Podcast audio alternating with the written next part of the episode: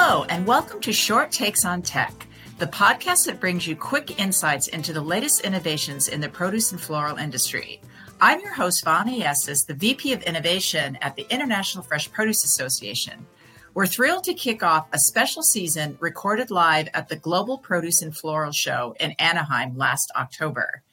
Picture this the vibrant atmosphere of the trade show, the podcast booth located right by registration, and the unmistakable buzz of excitement from industry professionals.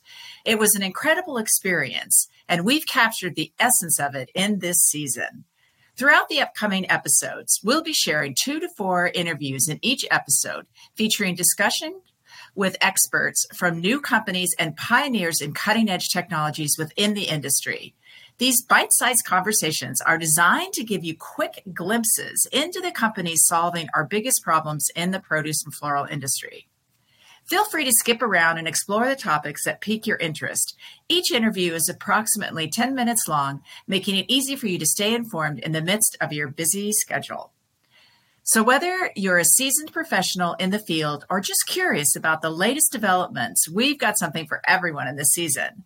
Thank you for joining us on Short Takes on Tech.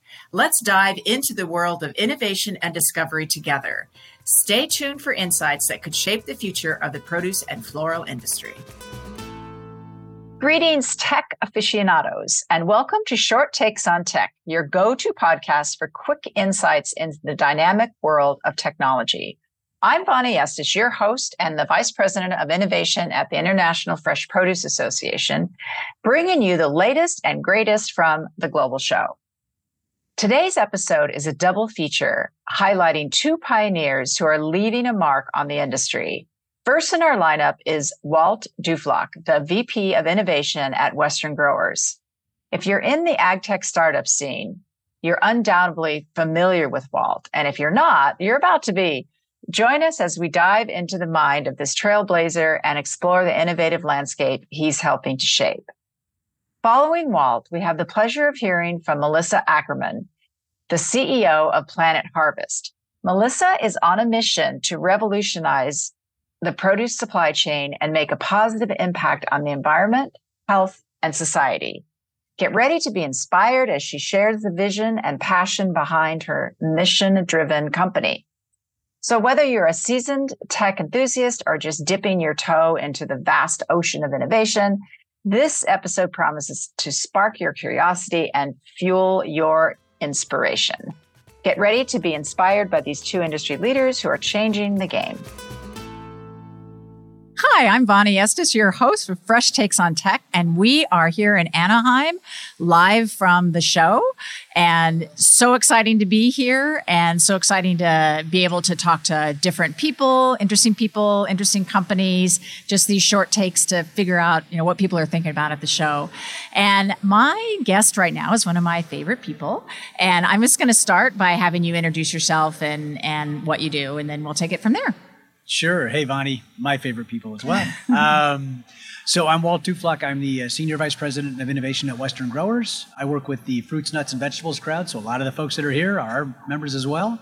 And we basically focus on a couple things at Western Growers automation and labor, biologicals and chemistry, and the next gen ag workforce to get ready for both of them. My personal background is fifth generation family farm in Monterey County that does cattle, grapes, and greens and a 30 year career in Silicon Valley working at a number of startups. The last 10 years has turned into ag tech. Excellent. Thank you for that background. So we've, as you've noticed being here, there's a lot of talk about technology and I, it just, it's warmed my heart. I'm sure yours too, that, you know, we've kind of opened with how important technology is. And that's certainly a direction that Western Growers has gone in, and IFPA is going in that direction as well. As, as, looking at, we have a lot of issues in our industry, and we need solutions. And so, there's a lot more focus on technology this year at the show than there has been. And you and I both listened to Steve Wozniak a couple hours ago. So, what did you think of Steve, and what he talked about? You know, he was as fantastic as he always is. I've had a couple of chances to hear him over the years. Woz is a legend in our, in our valley, in Silicon Valley. Obviously, he and Steve Jobs got Apple going.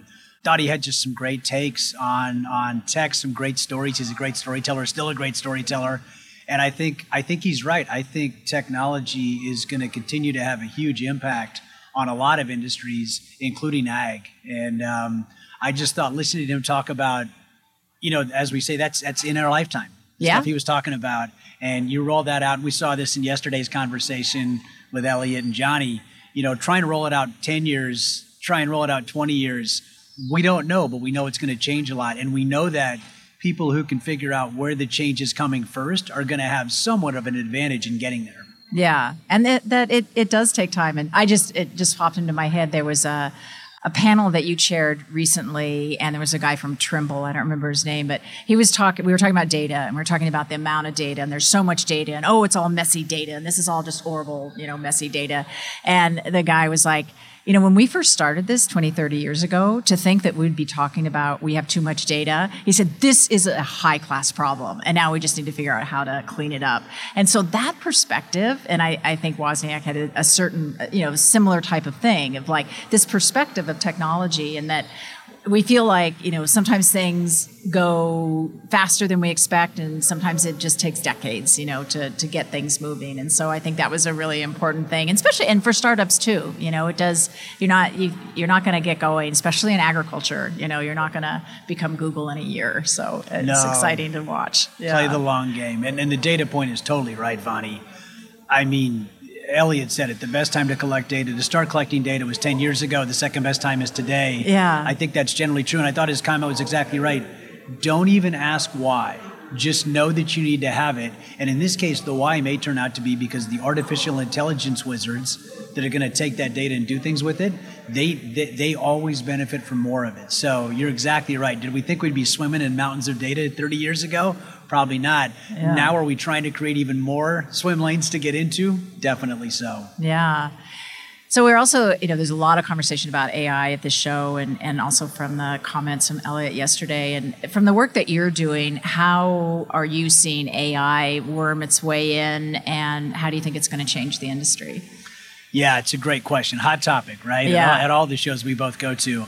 I think yesterday's conversation summed it up nicely. There's a lot of headlines saying AI is going to take all the jobs, and there's a lot of headlines saying AI is going to create a bunch of jobs. The truth, as always, is probably somewhere in the middle, but that's not a great headline. Yeah. So I think I think the truth is in the middle. I think it will make some jobs difficult to hang on to because they will automate nicely, and AI will solve them, if you will. And I think there's going to be tremendous opportunities for jobs we haven't even thought of yet inside agriculture as AI comes comes out and really starts to do some things. I do think AI is going to be tremendously enabled to the data point. Sorry, to the data point. AI is going to tremendously enable itself because all these equipment manufacturers, right? The weeders that are now doing it at, at numbers that make sense for the growers, the thinners, the planters, the harvest assist, these are now making sense for the grower and they're up and down the rows a lot. So they're going to have massive treasure troves of data. That's when the AI guys are going to come in and say, you know what? You asked me to help you identify where things are planted so I can help you weed better and harvest better. But oh, by the way, I can also help you do a better job on soil health in between the rotations, maybe do some regenerative practices because you don't need to till that stuff as often. So, ironically, by getting all the data, will enable the AI guys to really take over because without the data, they can't do the analysis. But with the data, they can take over. So, I think the next 10 years, hardware retains its importance on the field. You've got to have automation solutions out there. But I think the software side of the world, I'd say it this way right now, I think we're two thirds, one third hardware to software in terms of importance. I think that flips over the next 10 years, becomes two thirds software, one third hardware. Hmm. So right now, as you said, a lot of the that equipment that's out in the field is gathering the data. Do you think that data is going to be gathered in a different way in the future? Is that going to be like gathered by drones, or is, do you think that'll change?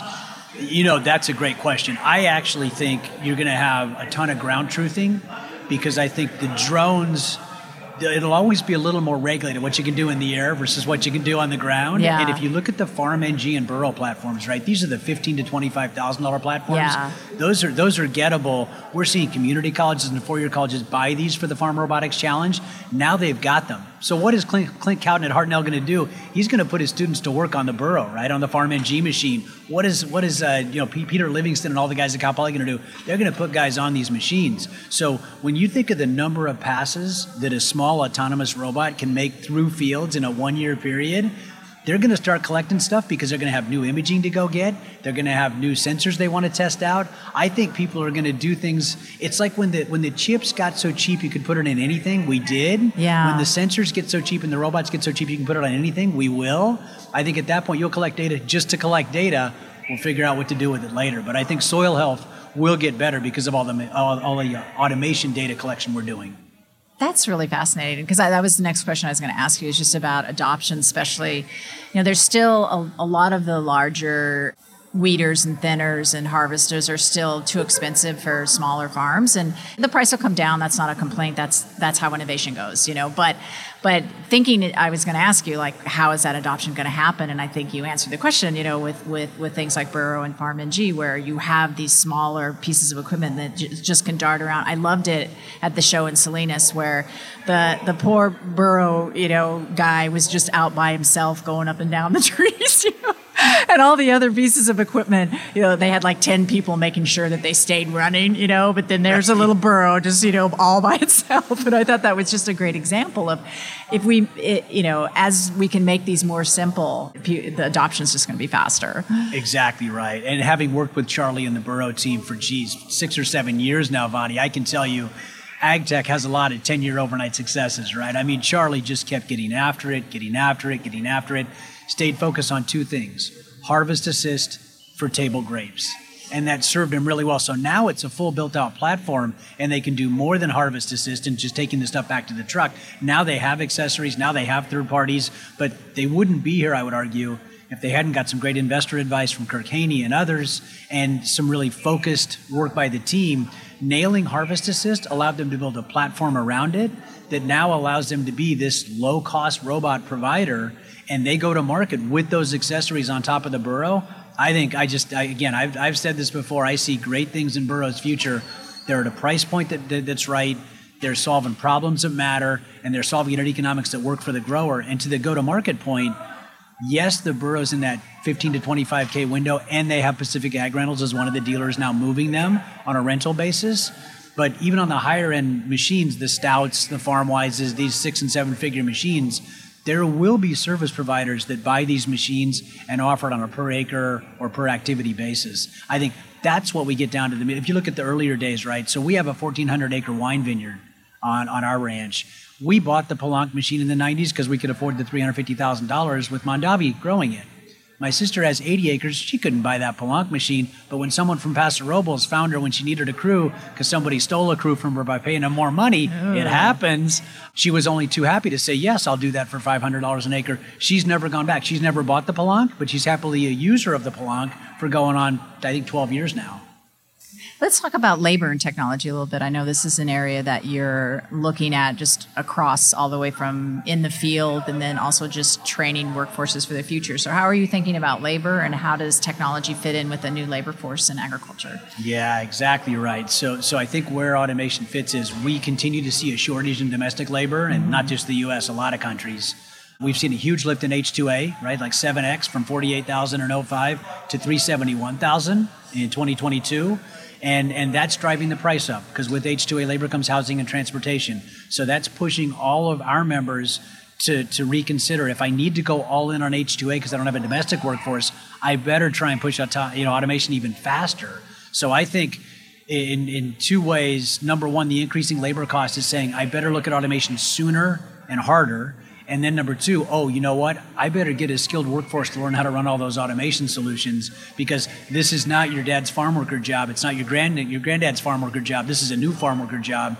So the community colleges and the four-year colleges have a role to play to get those those skilled workers out there because whether it's Taylor Farms, Driscoll's Berries, or Braga Fresh, or it's a service provider for them, they're going to need people to build the robots, service the robots, sell the robots, take care of the robots oftentimes 60 miles from a dealer. So you better be a problem solver as well, Vonnie. Yeah, exactly.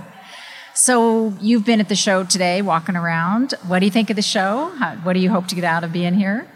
Yeah, I really like the layout. And just c- congratulations to IFA. It's a fantastic show. It's my first one, actually. I've seen a lot of pictures. I, I feel like I know this show already, but I don't. um, I love the layout. I love that it's you know, rows one through 25, I think, or 24 are like all the all the food products, all the floral products, very well laid out. Rows 19 to 24 are awesome for the snacks that turned into my lunch. Um, by design, I didn't need that much. I've been eating well this week, thanks to you guys. And I would say putting all the, the business solutions and then the tech in one area is a great idea.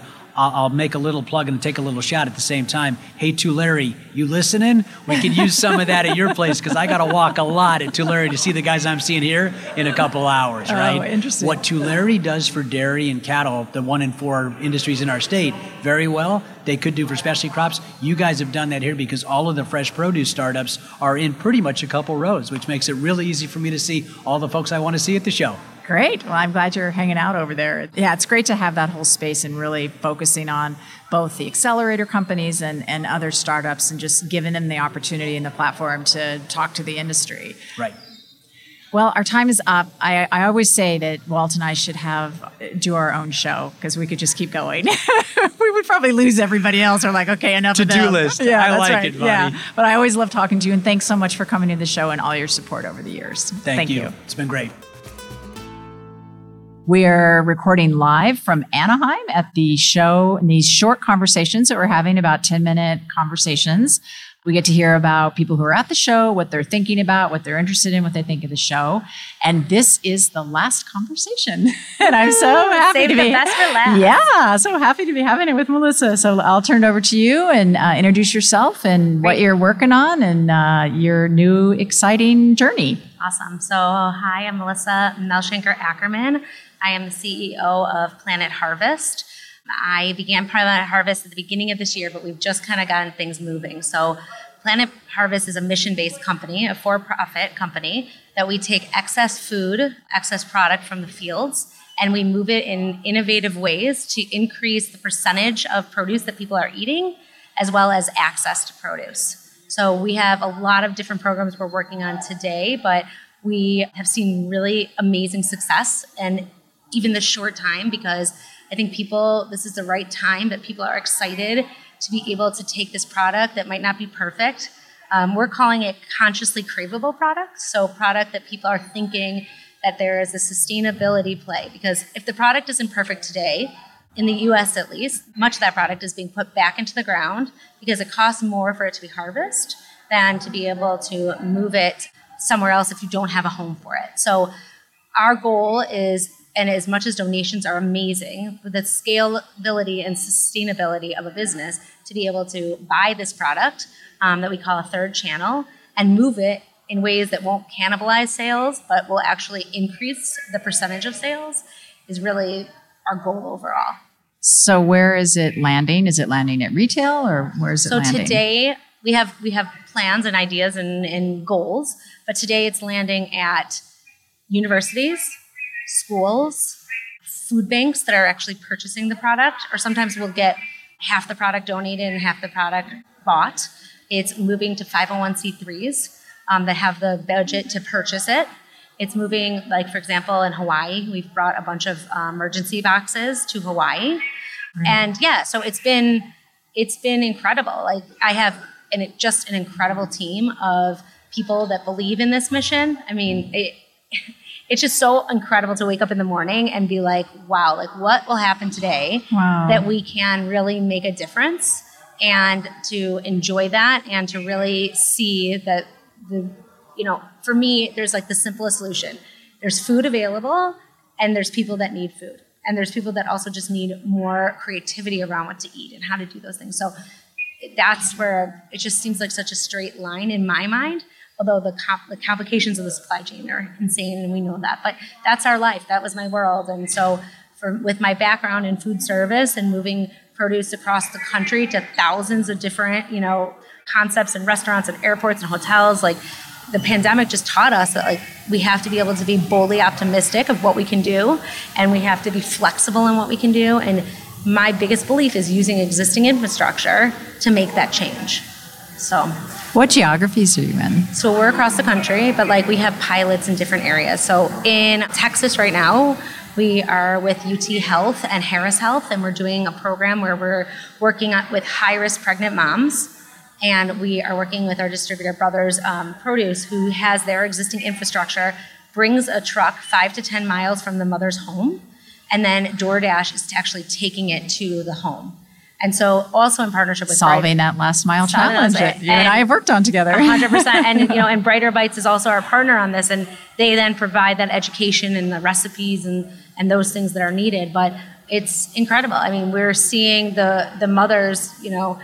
Then they go back to the hospital and they have their levels checked. And I work with an incredible Dr. Shrila Sharma from UT Health that's helping, you know, develop this this protocol but it's just in my mind, it's so clear on the on the logistics, and and that's my side of it. And then you get these incredible experts in health and and those things, and so yeah, just really working to be able to expand that and really show that we have so much to offer with our fresh fruits and vegetables and that it should have a place within the healthcare system. So how are you building there's that is really complex. I mean, there's so many pieces of it. You talk about it like, oh, it's just this, and then we do that. You know, there's like all these different pieces. So, how do you build out a team to have the expertise to do all these different pieces of it? Yeah, I mean, so we're using existing infrastructure and leveraging that. So I think yeah. that's one of the key points. And you know, we're not buying distributors, we're not buying trucking companies. We're really using existing infrastructure. But the team that I've built so far is people that have had experience in that and who are just they're incredible. Like I could, I have, I have the vision of what needs to happen, and then I have incredible execution with my team. We're working through it, and we're growing. I mean, last month we had really only been selling produce with a procurement person that could sell it for us for six weeks, and we sold over 1.5 million pounds in six weeks of rescued produce. And so we're just getting going. But it takes, I think, like the right people that have had that experience and then the, the shared common interest to do mission based work because when you're doing that it's but we're also doing business and doing good so there's that business aspect yeah. that people can really have to be able well. to stay in business yeah, yeah. so yeah. it's just i think that that's the best part right now is a, this fun atmosphere and, and i hope we get bigger and we can do things across the world in, in general but uh, when you walk the show floor and people are coming up to you and saying i saw you know what you're doing how can we get involved mm. what can we do it makes my team excited too that there's just this really bright future. And there's so much space for so many people to be part of this. It's not just us. Like we just like to bring silos together. But um, i think food loss and food waste just it's the right time for us to really focus on that as well as the other things we're doing in sustainability. So you just started this recently right? Yeah.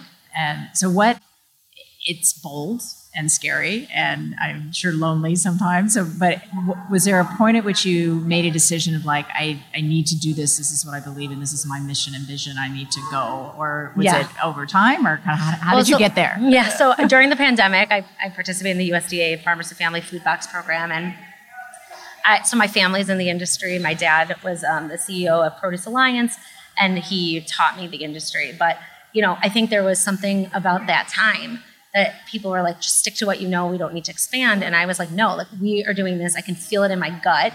And we had a huge contract, and we moved 9.2 million boxes in four months of produce and dairy and protein and all of these things that like I hadn't purchased before then. And we moved it, and, and what I saw from there is like we just have this incredible infrastructure of cold chain supply and purchasing and all these things. And I was like, I, I want to do more of this mission based work. And so it feels really good to be able to bring these different silos together of amazing people I've met in my life.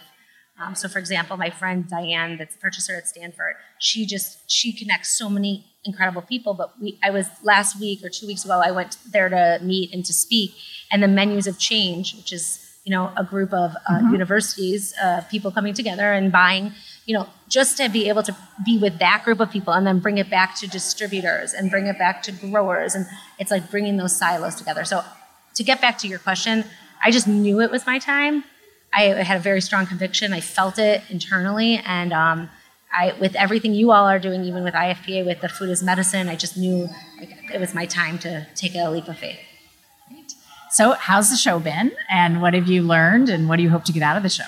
Show has been incredible it has been even from the first day i was i have to say like i was in a focus group and it was interesting i walked in and it was really only two produce people and then eight floral people And so we started talking, and everyone's talking about what they're doing these days. And I brought up the food as medicine trial and how it was a high risk pregnancy group. And at that table, we had a conversation about why like flowers really also increase mood and memory and make people happy. So from there, I called my partners on this food as medicine projects and said, can we put flowers in half of the boxes and see how that also affects people's moods and numbers and levels? And they loved it. And so then I got to walk the show and meet people for, with flowers and put this whole thing together in less than like 48 hours and I can have purchases starting next week. That's so fabulous. That's, I'd be so curious to see what the results of Oh yeah, are. of course. Yeah. And I mean, I think that that's like, you know, what the power of IFPA is. It's like, and I've loved being on the board and I'm rolling off this year, but just the people you meet and the information you get and like what you're able to accomplish, you know, you truly get from IFPA what you put in. And that's, you know, that would be my one thing and advice for people. Like, there's just a role and a position for everybody. And the more you put into IFPA, the more you'll get out of it for yourself and for your career. All right. Well, thank you so much. Thank I hate to stop me. there. I'd love to talk to you for hours more, but thanks we'll for being that, here. We'll do that offline. Yeah. Okay. All right. Thank you. And that's a wrap for this episode of Short Takes on Tech, recorded live at the Global Produce and Floral Show in Anaheim. We hope you enjoyed these brief but insightful glimpses into the world of innovation shaping our industry. As we close this episode, we invite you to mark your calendars and make plans to attend the 2024 show in Atlanta. It's sure to be another fantastic opportunity to connect with industry leaders, discover groundbreaking technologies, and stay at the forefront of what's happening in produce and floral. Cheers to the exciting future ahead. Thanks for joining us, and we look forward to bringing you more short takes on tech in the episodes to come. Until next time, stay curious and stay innovative.